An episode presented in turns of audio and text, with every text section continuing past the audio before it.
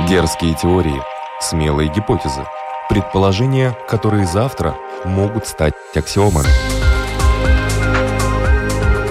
Природа вещей. Программа обо всем, что нас окружает.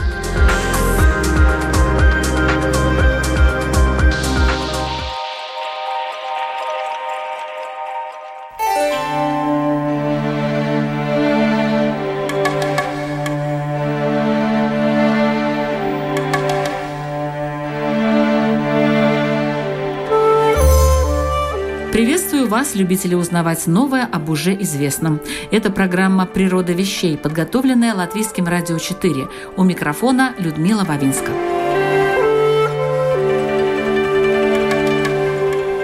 Весна в Латвии в этом году затяжная, не очень ласковая, не богатая на буйство зелени и запахи сирени и черемухи.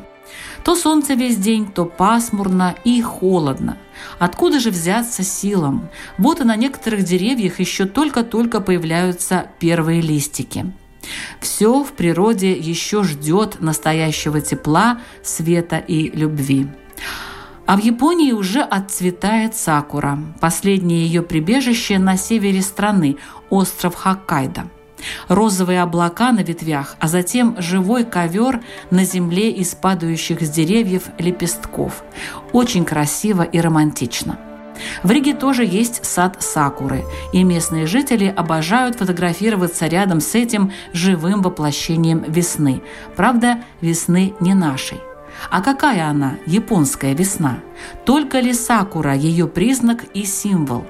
Давайте сегодня отправимся в далекую Японию вместе с уже известной нам Анной Семидой, филологом, востоковедом, специалистом по японской культуре и поэзии, и узнаем тайны этого времени года, тайны и обряды, бережно хранимые в стране восходящего солнца. Анна, добрый день. Добрый день, Людмила.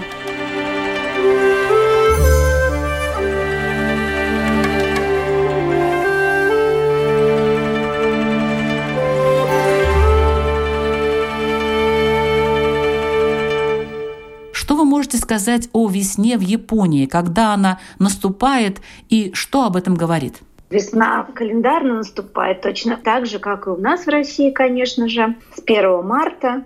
Но по старому календарю можно сказать, что раньше японцы вообще-то думали, что Новый год — это и есть приход весны, поскольку календарь был другой, лунный, и немножко были сдвинуты времена года. И весна, конечно, в Японии прекрасна, но она немножко отличается от того, вот как мы привыкли. Для нас весна — это очень буйное время, когда снег тает, э, ручьи бегут. А вот в Японии, например, особенно в Токио, как-то это не бывает незаметно даже происходит. Ну, лично для меня, для человека, который привык к таким большим перепадам температуры, к погодным изменениям.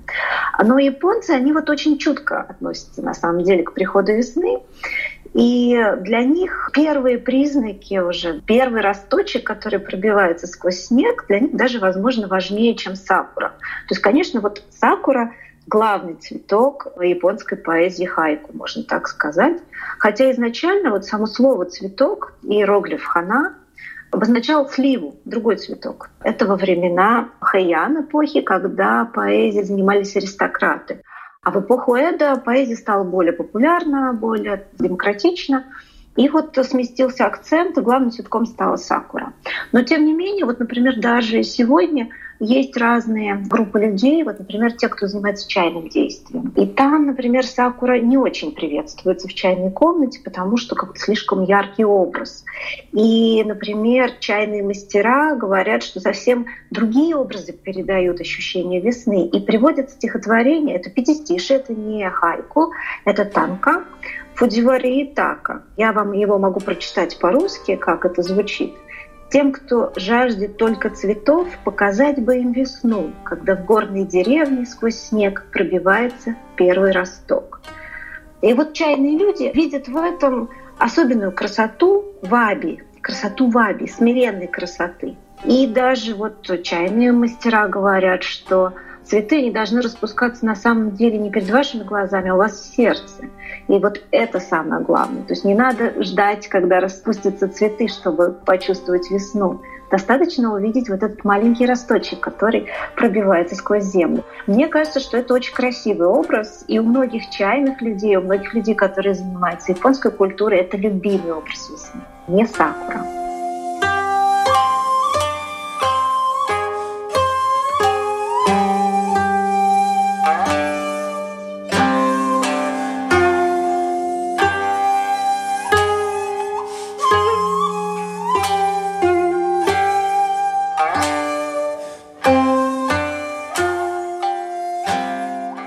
Возникает вопрос, а есть ли какой-то весенний чай, например, в Японии? Конечно, то есть чайная комната тоже живет согласно сезонам, и, безусловно, весной совсем другая подача чая имеется в виду. Не сам чай. Сам чай-то он будет точно таким же, безусловно. То есть там не меняется. Ну, сорт, может быть, какой-то другой выберут. Но убранство чайной комнаты, свиток, например, который будет висеть в нише топонома, он будет напоминать о том, что сейчас весна. Чайная композиция с цветов тябана тоже будет составлена из тех цветов, которые подходит, например, этому сезону. То есть на самом начале весны, может быть, это ветка распускающиеся сливы. Это очень красиво, когда это только бутон. И утварь тоже будет соответствовать именно весне. То есть, возможно, на чайной чаше появятся, опять же, лепестки сливы, а иногда даже, хотя вот я сказала, что, например, сакури не очень рады в чайной комнате, но я имела в виду именно ветку живой сакуры. А мотив сакуры, он может появиться. И вот, например, у меня даже есть чайная чаша как раз нежно-розовая, как облако такое, сакурное. И мне приятно, уже скоро я ее достану, и тоже буду взбивать чай вот именно в этой розовой чаше, чтобы ощутить приход весны и у нас тоже.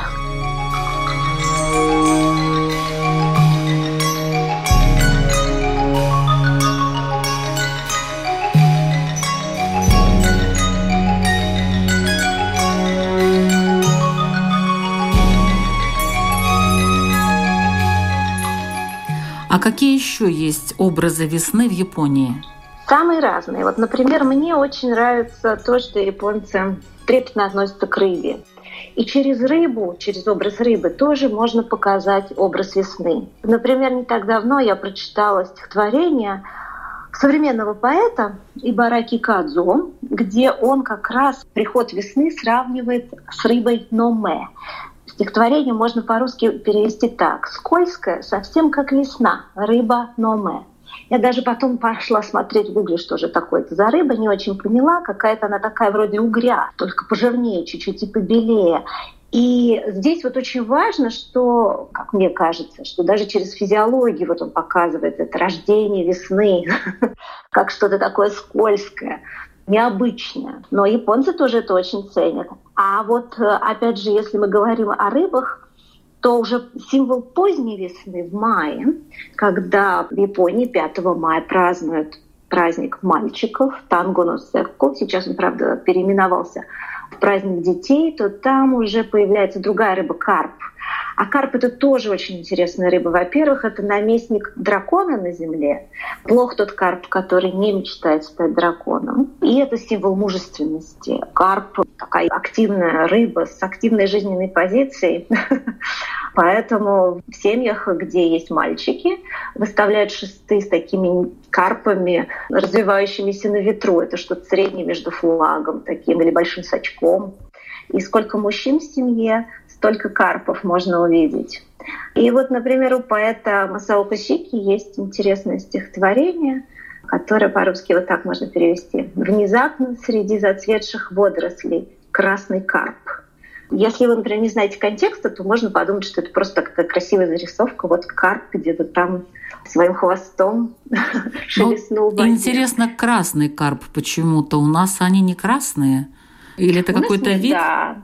Но в Японии вот красивый красный карп, если вы вспомните фотографии традиционных японских садов, то там как раз вот этот красный карп, он очень красиво смотрится в воде, прозрачной или не очень прозрачной, он появляется, исчезает под воду, уходит. Но не только красный, там бывают и черные, и белые, очень красиво, как они переливаются. Но вот как ни странно, вот это стихотворение про красного карпа, оно даже имеет некий политический подтекст, потому что поэт Масао Косики, он послушал одно из заседании японского парламента, это было где-то в конце XIX века, и красный карп даже символизирует агрессивного политика, который не боится действовать в сложившейся ситуации. Вот так вот интересно перекликается тема и весны, и политики, и красного карпа. То есть, в общем, а японская поэзия, она на самом деле ключ к пониманию всех сторон японского общества. Вот это мне очень нравится.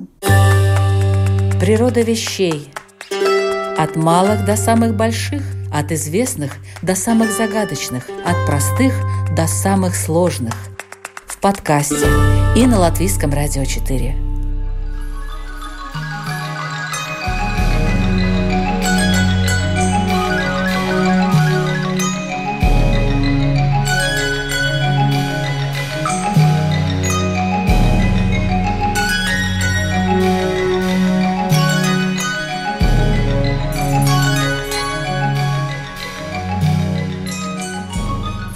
Но если вернуться к сакуре, вот что в ней самое главное для японца?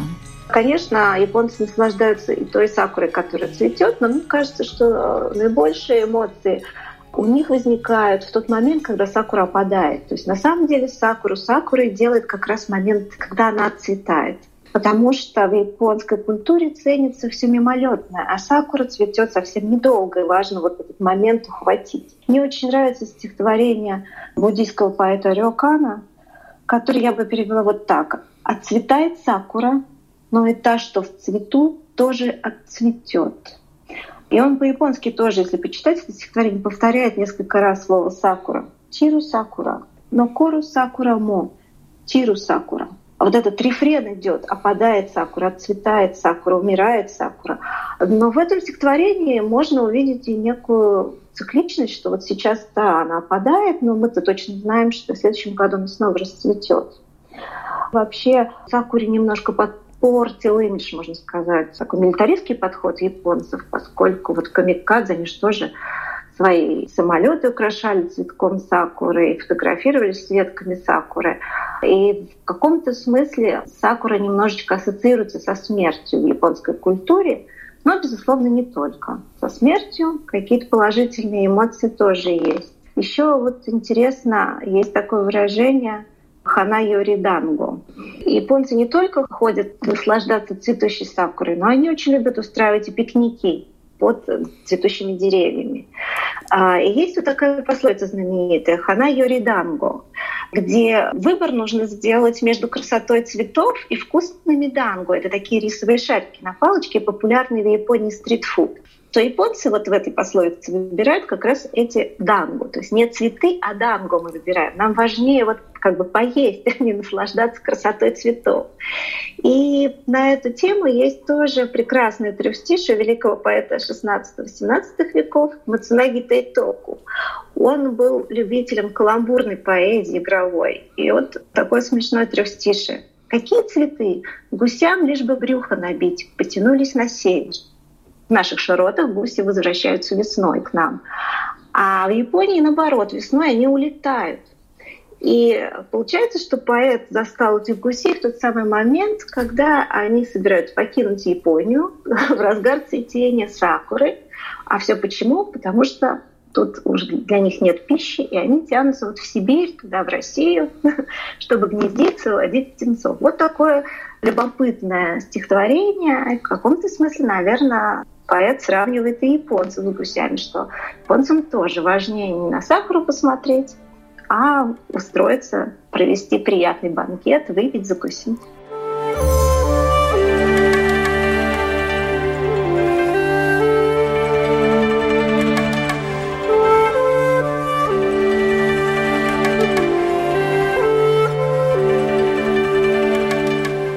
Каждый из нас свое вдохновение нашел – Первая сакура.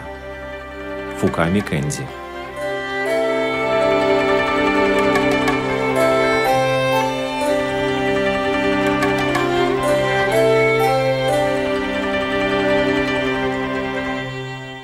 Можно ли в Японии путешествовать, э, наблюдая цветущую сакуру? Я видела такую схему, где написано, когда она цветет, в какой провинции. То есть можно даже маршрут такой составить.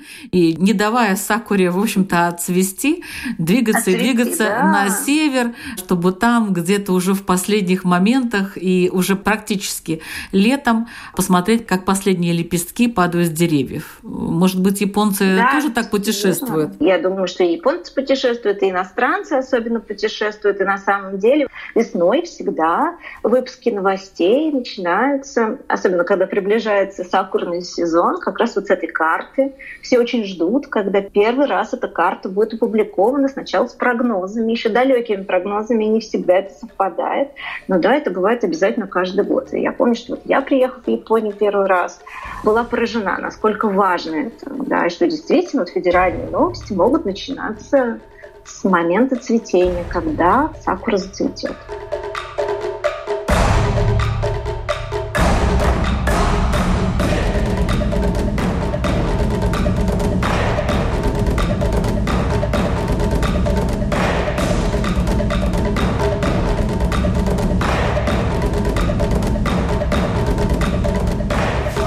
глицинии. Что это такое? Что это за образ фиолетовых сумерек? Очень мне нравятся глицинии, тем более, что в Москве, где я живу, практически невозможно их увидеть. Мне очень нравятся фиолетовые цветы. А что это за а. цветок а. такой? Что на себя представляет? Это такой вьющийся цветок. Это фиолетовые соцветия, очень тяжелые. Для них устраивают даже специальные такие да, японцы это называют полочки, но это не совсем полочки. Вот вы знаете, на пляже иногда бывают такие навесы, но они не монолитные, скажем так, а это несколько реечек на таких высоких подпорках. Собственно, вот эти глицинии, они обвивают эти подпорки, получается беседка, которая вот вся в этих цветах. Бывают глицинии белые, но фиолетовые самые красивые. И если, например, люди пишут стихи в России, им хочется подобный образ использовать, они обращаются, например, к сирени. Ну, что-то есть похожее, но не совсем. И цветы глицинии очень действительно красивый образ. И вот э, смысл вечернего заката придал им древний поэт Цураюки. А у Басё есть приятное стихотворение, которое по-русски звучит так. «Уставший добрался до ночлега, а тут цветы глицинии». С одной стороны, непонятно, почему цветы глицинии, если ты не в японской культуре. Кажется, что это просто случайный образ. Но если вот вы знакомы с контекстом и знаете образ Кина Цараюки, вот этого вечернего заката, понятно, что через вот этот фиолетовый образ прекрасных цветов Басё показывает время суток, которое он прибывает к этому ночлегу. И получается, что одно с другим связано, и что не обязательно да, говорить, что я вечером пришел, а даже вот через этот цветок уже можно показать образ таинственных лиловых сумерек. Природа вещей от малых до самых больших, от известных до самых загадочных, от простых до самых сложных. В подкасте и на Латвийском радио 4.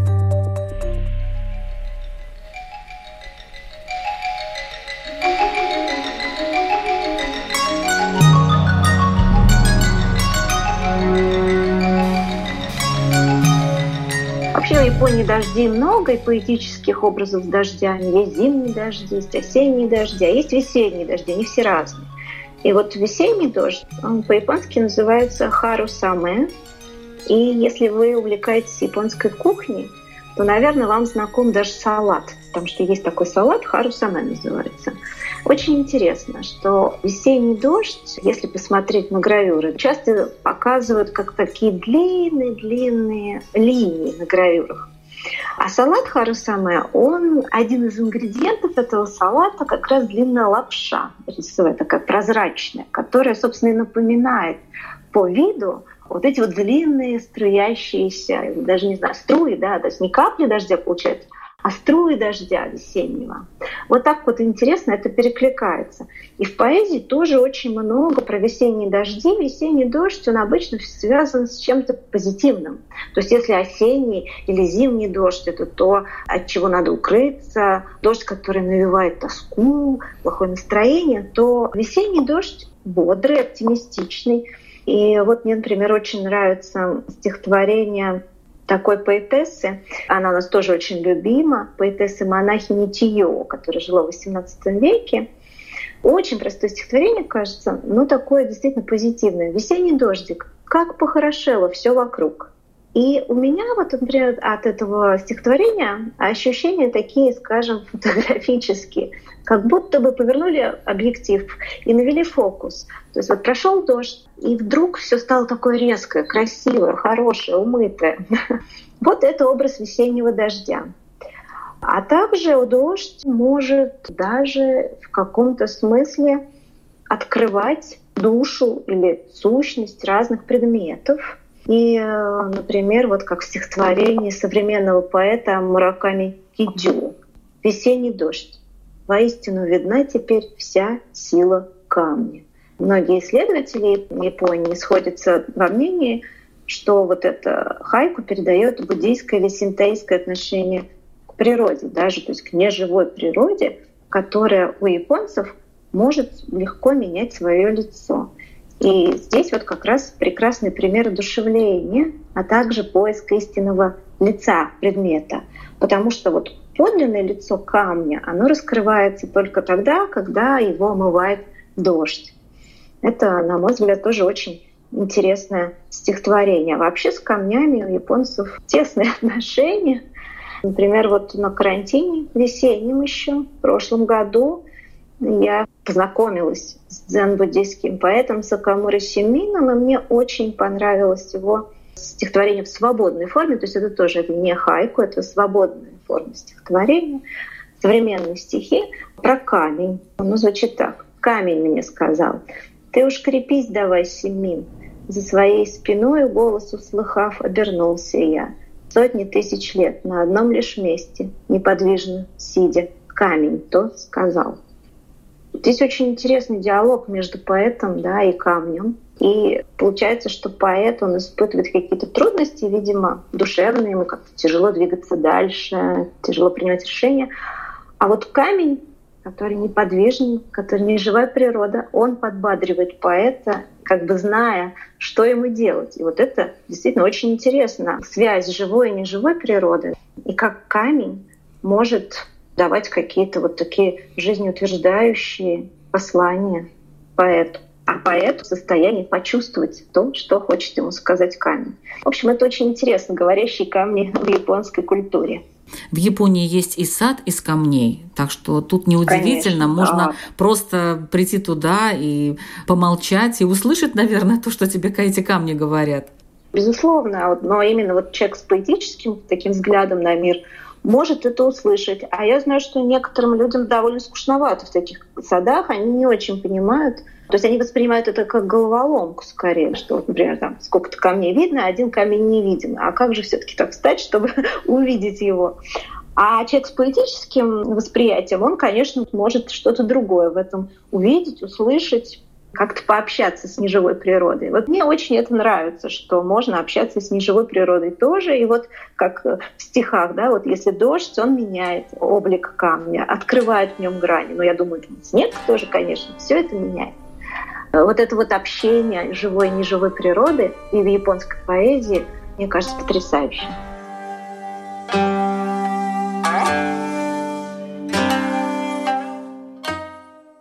Образ Ириса, который тоже связан с Днем мальчиков. И интересно, что на самом деле этих цветов там много, очень разные сорта есть. И не всегда японцы ценят именно цветок.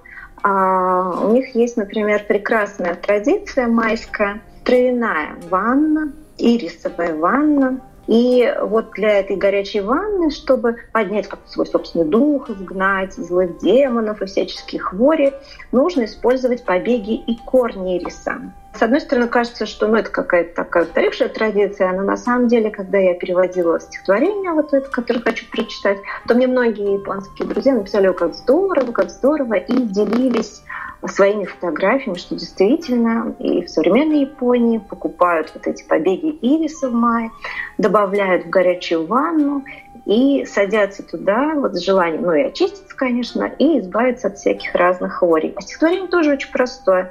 Ирисовая ванна доходит до самой груди побеги ириса.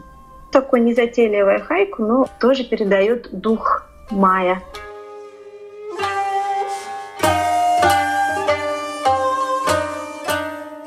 Май — это для туризма Японии важный месяц, потому что у нас вот майские праздники, а в Японии тоже приблизительно майские праздники. У них целая неделя, когда вся Япония срывается с места, и все едут посещать свои родные места. И это называется «Золотая неделя», «Golden Week». Это тоже интересно, конечно, что именно вот одна неделя в году, которая вот так насыщена, и когда все действительно едут, жуткие пробки, но все отчаянно стоят них. А куда они едут? Э, на родину? Ну, в свою родную деревню, угу. особенно из больших городов, потому что Япония тоже технологическая страна, испытывает недостаток молодежи в регионах, все уезжают в большие города, чтобы работать, как-то там себя самовыразить.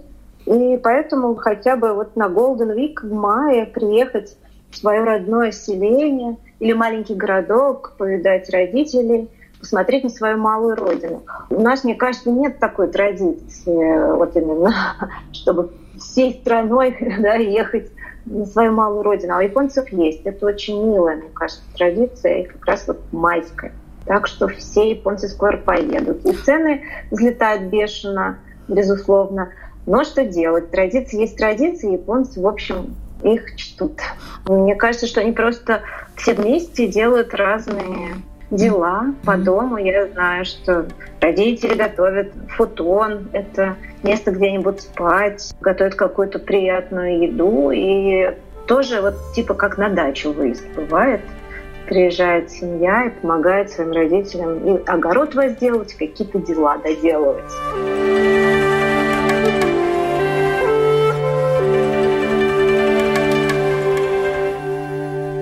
Масаока Сики. Родная деревня. Со всех сторон смеются горы, куда ни погляжу.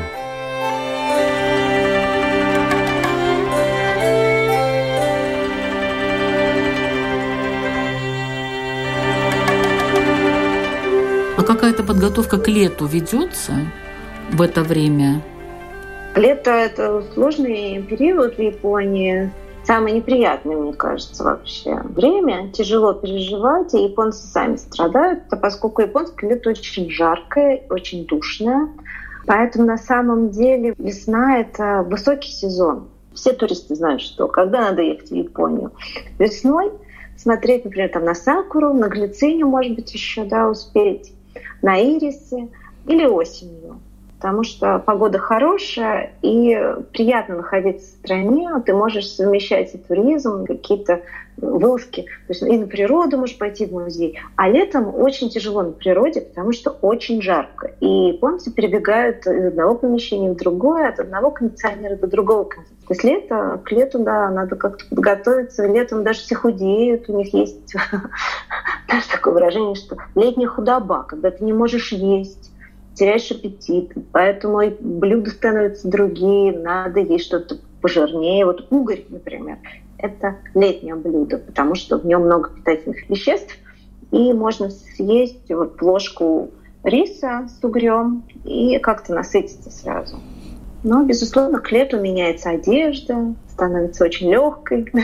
Но интересно, что японцы подвержены скажем так, тоже традиции, что пока лето календарное началось, условно, 1 вот июня, то переодеваться не надо, как бы жарко не было. А иногда бывает, что в мае уже стоит нестерпимая жара. Тут же вот на стыке весны и лета начинаются еще, начинается сезон дождей, но он, он такой тоже странный, потому что в сезон дождей прохлады-то уже и нет зачастую мокро, но не прохладно, поэтому тоже очень тяжело. И в это время японцы начинают борьбу с плесенью. из-за высокой влажности, из-за жары все покрывается плесенью. Поэтому надо все чистить, убирать, проветривать. Это вот одна из главных напастей. Такая, да, такая технологичная страна и не может справиться с простой плесенью, кажется. Нет, ну как они справляются, много в арсенале домохозяек есть приспособлений, но тем не менее, да, это проблема до сих пор. И вот как-то с плесенью приходится бороться. Ну такой климат.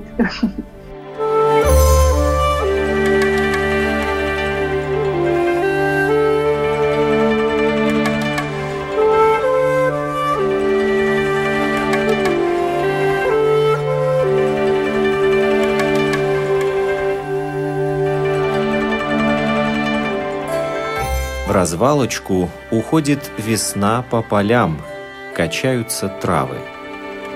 Кабаяси Иса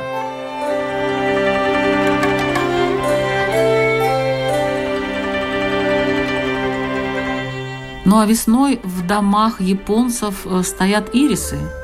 Да, конечно. То есть не у всех есть комната в японском стиле, но если вам повезло, да, и у вас есть комната в японском стиле, там есть вот ниша, самое красивое место, где вывешивается свиток, может быть, каким-то весенним как раз изречением. И туда мол, поставить композицию с ирисами, который символ мужской, символ мужественности тоже. Но, в принципе, композицию, конечно, с цветами, с ирисами можно поставить и в комнате в европейском стиле, просто в японской комнате это смотрится наиболее эффектно. А летом какие цветы ставят в комнаты или никакие не ставят? Почему? Летом тоже много цветов. Вот, например, в чайном мире как раз летом самые большие букеты. Вообще, вот, например, если мы говорим о чайных композициях, то там смысл, что как можно меньше цветов. Одним или двумя передать всю красоту цветущего луга. А вот для летних композиций как раз делаются исключения. И тогда вместо вазы может выступать плетеная красивая корзина. И туда собирается букет из, например, там, 7 летних трав. То есть это будет уже такой большой букет, где не какой-то один цветок, а вот именно показать разнообразие, летнее многотравие, вот это буйство цветов. Это очень красивая действительно композиция. А вот зимние, они будут уже более строгие и весенние. А летние там, да, надо показать красоту, буйство природы. Тоже очень красиво. Про гортензии, например. Очень я люблю гортензии, хотя они зацветают как раз в сезон дождей. То есть это будет переход от мая к июню. Дождливая погода. И японцы уверены, что гортензии наиболее красивы как раз когда идет дождь. По-японски гортензия, она записывается тремя иероглифами и означает «цветы фиолетового солнца». Такой яркий, красивый символ. Но действительно, гортензии, они от почвы меняют свой окрас. Если там полить, например, чем-то кислым, то они становятся более голубыми они изменчивые. И японские поэты, конечно, тоже не могут не заметить вот этот характер цветка, не могут пройти мимо. И вот у Масаока Сики есть замечательное стихотворение «Гортензии», что правдой было вчера, сегодня ложь. И вот, да, например, есть такой прекрасный национальный парк Хаконе, не так далеко от Токио. И в сезон дождей как раз там замечательно красиво. Там есть даже такой поезд, который так и называется, поезд гортензии или дорога гортензии. Когда вы едете действительно такой маленькой электричке, а вокруг высажены много-много-много гортензий. И это незабываемое зрелище, и японские ютуберы любят э, сделать такой репортаж. Садятся, например, первый или последний вагон и показывают все разнообразие этих цветов, но это действительно поражает. Ну что ж, мы сегодня путешествовали от весны к лету, по Японии. Я думаю, что у нас все получилось.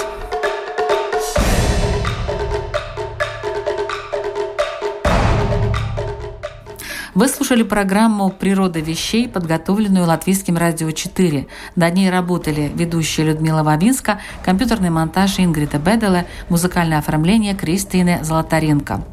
Сегодня мы говорили о японской весне, немного затронули и лето. Благодарю за интересный рассказ филолога-востоковеда, создателя паблика о японской поэзии и традиционной культуре «Хайку Дейли» и подкаста о японской поэзии «Радио Хайку. Как звучат японские стихи» Анну Семиду. Большое спасибо, Анна. Большое спасибо вам. Все выпуски «Природы вещей» вы можете найти на страничке Латвийского радио 4 по адресу lr4.lv или в одноименном подкасте на популярных платформах, таких как Яндекс Музыка, Google Подкаст, Apple Подкаст и Spotify. Вас может заинтересовать также философская программа «Беседы о главном». Ищите ее в подкастах на тех же платформах или у нас на lr4.lv. Природа вещей и беседы о главном. Все о нас и о том, что нас окружает. Присоединяйтесь.